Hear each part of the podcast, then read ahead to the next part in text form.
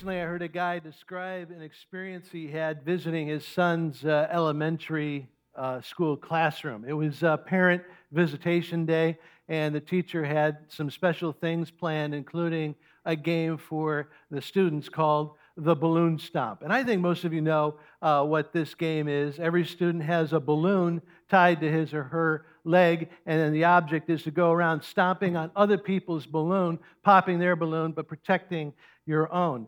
Uh, it's totally Darwinian. It's uh, survival of the fastest, and uh, and it's one of those games that can uh, can bring out the worst in people, and uh, it certainly did for the students in this class.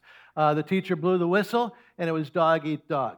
Uh, some kids focused on domination and stomped on everything they could get their foot on. And then there were some kids that were totally intimidated, ran into the corner to protect their balloon from uh, being hurt. And uh, kids were, uh, were pushy. Uh, some kids got pushed. Uh, everybody was attacking others and protecting themselves until one balloon remained, and that kid was the winner. Because, you know, in Balloon Stomp, there's one winner, and everybody else is a loser. But then this dad described what happened next. Uh, it turns out that his son's class was paired with a special needs class, which was there in the same room at the same time and was going to participate in the same game. Uh, these students uh, were severely developmentally challenged. And when this dad realized this, he was afraid of what was going to happen. With dread, he watched as balloons were uh, tied onto uh, the legs of, of these kids, and uh, they were briefed on the rules. But soon, this dad's dread turned into delight because the whistle blew, and the kids didn't really understand what was supposed to happen because the explanation was so brief and rushed. Uh, the only thing they really understood was, was that these balloons were supposed to get popped.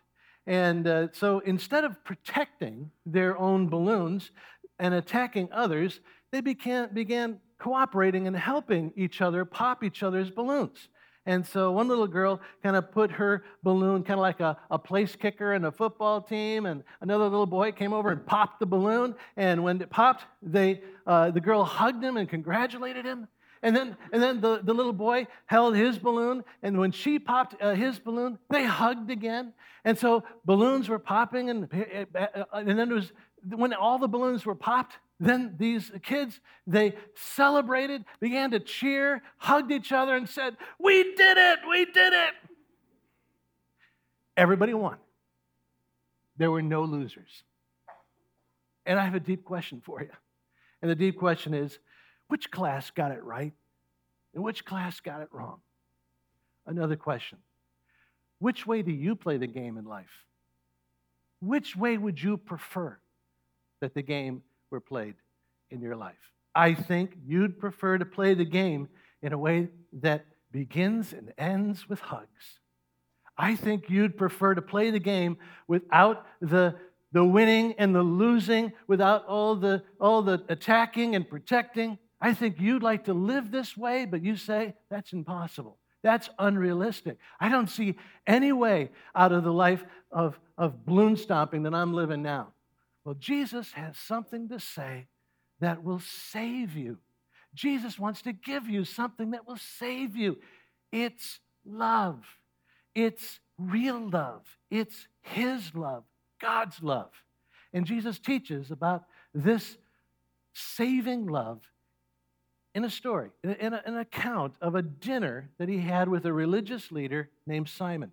You might want to turn your Bibles to the Gospel of Luke, chapter 7, or your device, or you can just listen to these words about a dinner that Jesus had with Simon.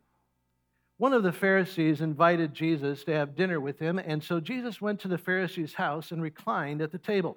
A woman in that town uh, who was uh, known as a sinner or had lived a sinful life uh, also uh, heard that Jesus was eating at the Pharisee's house. And so she came there with an alabaster jar of perfume. As she stood behind Jesus at his feet weeping, she began to wet his feet with her tears. And then she wiped them with her hair and kissed them and poured perfume on them. When the Pharisee who had invited Jesus saw this, he said to himself, If this man were a prophet, he would know who is touching him and what kind of woman she is, that she is a sinner. Jesus answered his thoughts, saying, Simon, I have something to tell you. And tell me, teacher. Uh, two people owed money to a certain moneylender. One owed him 500 denarii and the other 50. Neither of them had money to pay him back. So he forgave the debts of both. Now, which of them will love him more? Simon replied, Well, I suppose the one who had the bigger debt forgiven. You've judged correctly, Jesus said. Then Jesus turned toward the woman and said to Simon, Do you see this woman? I came into your house. You did not give me water for my feet, but she has wet my feet with her tears and wiped them with her hair. You did not give me a kiss, but this woman from the time I entered has not stopped kissing my feet. You did not put oil on my head, but she has poured perfume on my feet. Therefore, I tell you, her many sins have been forgiven, as her great love is showing. But whoever has been forgiven little loves little. This is a powerful story that ends with a profound statement. The profound statement is He who is forgiven little loves little. Or uh, Jesus also implies the opposite whoever is forgiven much loves much. Now, who in this account loves much? Well, it's this woman who stands behind Jesus crying with her tears falling on Jesus' feet. Now, the first thing I have to get right uh, in my picture of what's happening here is I need to ask the question why is she crying? If I picture this woman weeping out of sadness or sorrow or shame, I miss the whole point of this account. The wording makes it clear that this lady is not weeping because she's sad. She's crying tears of celebration and overwhelming gratitude and relief. This woman is celebrating like those special needs kids who hugged each other with joy. She's hugging Jesus with this, this extraordinary joy and celebration. But of course, Simon represents the other way of playing the game. Simon is a balloon stomper. He sees people in terms of winners and losers, superior and inferior, good and bad. Simon is the one who loves little in this story. And Jesus pities him because he needs to be saved. He needs this love that saves from appearances, of course, Simon doesn't seem like he needs to be saved from anything, right? Compared to this woman, Simon is powerful and wealthy and has a great reputation and resume. He doesn't need to be saved from anywhere, but uh, anything. But see, God in the flesh is there. Jesus looked past Simon's outer appearance and into Simon's heart and read his thoughts. And what Jesus saw there was Simon's need to be saved by love. And if you're willing to meet with Jesus right now, in this quiet moment, Jesus is looking beyond your exterior and into that part of you where Jesus wants you to receive afresh, or maybe for the first time, his love that saves you. But saves you from what? what how does God's love save people like Simon and like me? Well, first, God's love saves me from a superiority mindset. In the middle of my uh, high school career, I did something no teenager wants to do. I moved to a new state to a new school, a new high school.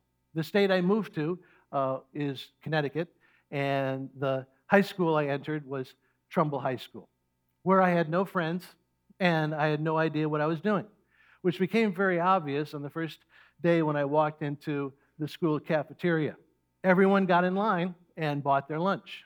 I didn't know about this lunch buying thing, so I was the only one in the cafeteria who bought, brought my lunch bag, uh, actually a lunch box, and I found out that people in Trumbull High are not into the Partridge family like I was, and uh, but it got worse. Uh, I didn't have anyone to sit with. Uh, and so I just sat at the only table that was empty. I took out my peanut butter sandwich, began eating, and became conscious that a lot of people were staring at me, uh, not just out of curiosity, but with something like shock and fear. And this was long before, you know, peanut butter was a toxic substance. So that, that, that wasn't, it wasn't what I was eating. It was something else. And I was about to find out. There was a group heading my way, an impressive group.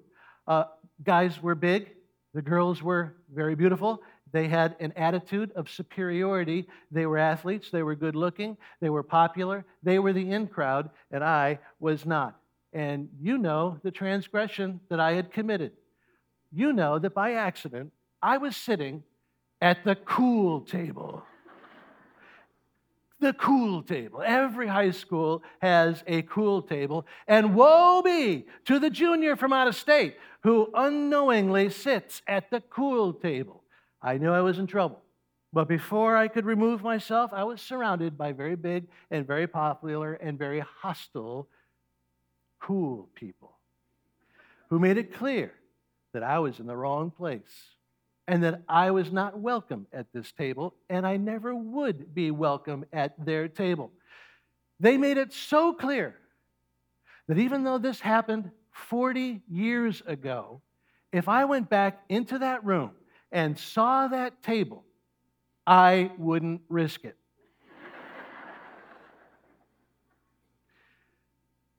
There's a cool table here in Luke chapter 7. At dinner, uh, Simon looked at this weeping woman, and Jesus could read his mind. And from his superiority mindset, Simon was saying, My table is the cool table, and this woman will never be welcome at my table. Now, we don't know exactly why Simon considered this woman inferior. Probably for the same reasons that people today, in their minds, they never say it out loud, but people today will consider some people to be inferior to them. Uh, Luke re- uh, refers to uh, this woman's wayward lifestyle. But it was probably also mixed in with her race, her nationality, her lack of education, or her poverty. We don't know all the reasons why Simon considered this woman inferior. We know that Simon did consider her inferior, and we know that Jesus saw Simon's superiority mindset, and Jesus hated it. Jesus really doesn't like a superiority mindset. Jesus hates it because of what a superiority mindset does to the person who owns it. Jesus can see how uh, this superiority mindset creates this, uh, it traps this person in a social comparison double bind, where this person who is, gets in the habit of comparing him or herself to other people spends half the time in feelings of superiority and the other half in jealousy how this person spends half the time mentally condemning other people and the other half of the time feeling condemned and condemning themselves. Jesus hates this superiority mindset because of what it does to the person who owns it. But Jesus also hates it because of what it does to the people who are treated as inferior. To Jesus, there is no such thing as an inferior person. And I want to emphasize this truth that there are no inferior people. I want to emphasize this because I fear that there are here many religious people. And history proves that there's something about being religious that can give people a superiority complex. This is why Jesus had such a hard time with the Pharisees. If you know anything about the Gospels, you know that Jesus was rather comfortable with people who were failing in life and knew about their need for forgiveness, but that Jesus was uncomfortable around religious people. Where by religious people, I don't mean people who love God. By religious people, I mean people who love keeping rules more than loving God. I'm referring to religious people who love rule keeping more than people. I mean those who love rules that make them feel superior. Of course, it's possible to follow rules in life that are, are motivated by a love for God or a love for people, but that's not religion. Being religious means following rules designed to earn approval from people, earn approval from God, and earn a self image that makes me feel superior and give me license to treat other people as inferior. Simon was one of those religious people, and it's possible that you are. It's possible that I can be one of those religious people because churches are full of them. Unfortunately, there are many people who attend even churches like Blackrock who miss the whole point. They miss the whole point that Jesus didn't come to start a religion, Jesus came to save us from religion. They miss the point that Jesus came to save us from following rules to get God's approval. They miss the point that Jesus came to save us into a friendship with God that comes simply by receiving his forgiveness as a gift. They miss the whole point that Jesus' love comes to save us from the toxic effects of religion and the superiority mindset that often comes with it. Jesus' love saves us from, from this superiority mindset as one by one we come and we receive this forgiveness that comes from Jesus. This forgiveness saves us from ever thinking because we know how flawed we are in this forgiveness. It saves us from ever thinking that we are superior than other people. Love saved this woman. She had received forgiveness of her debt before God through Jesus and was overwhelmed with this weeping joy. But not Simon. No, Simon thought his rule keeping paid his debt before God. Simon loved little because he was forgiven little. Since Simon had no sense of his of God's grace in his life, he had little ability to show grace to other people. You see Simon's lack of grace in his treatment toward this woman? In Simon's heart, there's no room at his cool table for people who don't deserve it.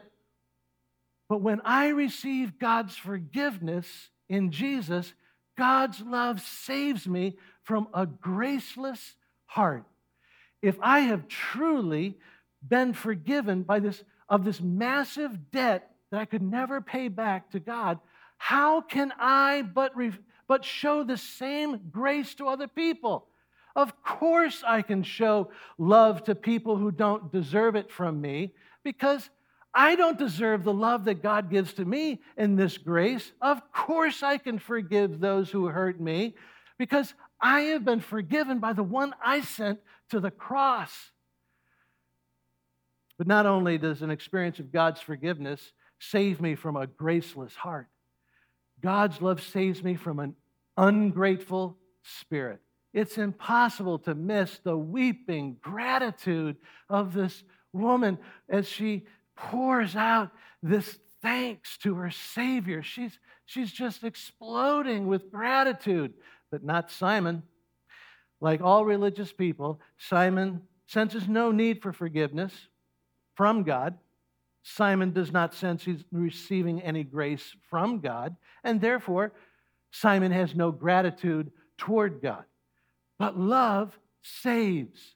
This is what Jesus wanted for Simon. Jesus called Simon to receive his love that would save him from this superiority mindset, from this graceless heart, and his unforgiving spirit.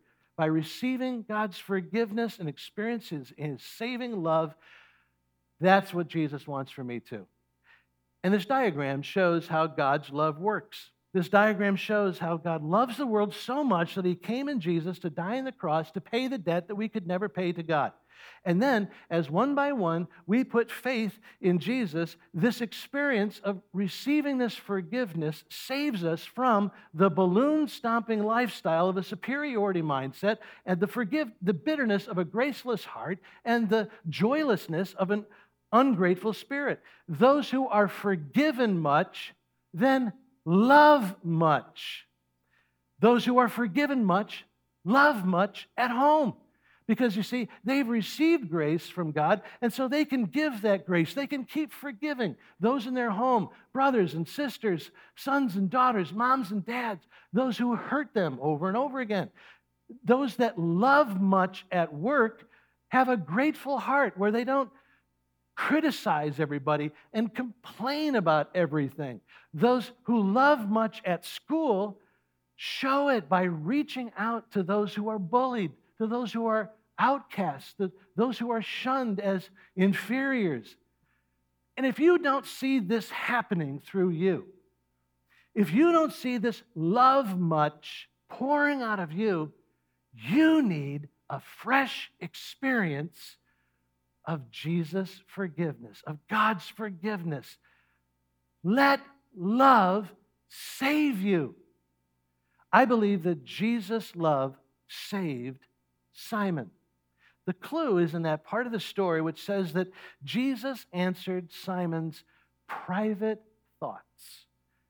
That Jesus heard those private thoughts. Simon knew that Jesus read his mind, but no one else did. I mean, it's not like Luke could have known unless Simon told him. Which means that in all likelihood, Simon himself is the source of this story. How he had a dinner party one night and had no love for a woman who approached his cool table but how Jesus read his mind and how Jesus showed him a forgiveness that saved him from his superiority mindset, his graceless heart, and his ungrateful spirit. Simon discovered the truth that wherever Jesus is, that's the cool table, and everyone is invited.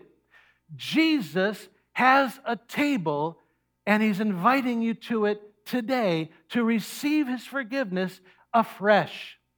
At his table, there is a bread, there is bread, and there is a cup that represent his saving love.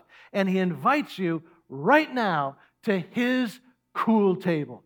So come now and receive his forgiveness afresh. Let love save you from a superiority mindset from a graceless heart, from an unforgiving spirit. Come with all the gratitude that emerges when you take your seat at Jesus' cool table. We want to thank you for watching and listening to our sermons online, and we hope that uh, you will be inspired to live more like Jesus through these. Please check out blackrock.org for more information about our church. Know that you can subscribe to our podcast on iTunes and also uh, know that you can give uh, to BlackRock and to our ministry through PushPay, through our mobile app, and on our website. Your uh, donations and your support of our ministry allows us to have uh, these videos online and for us to impact our community.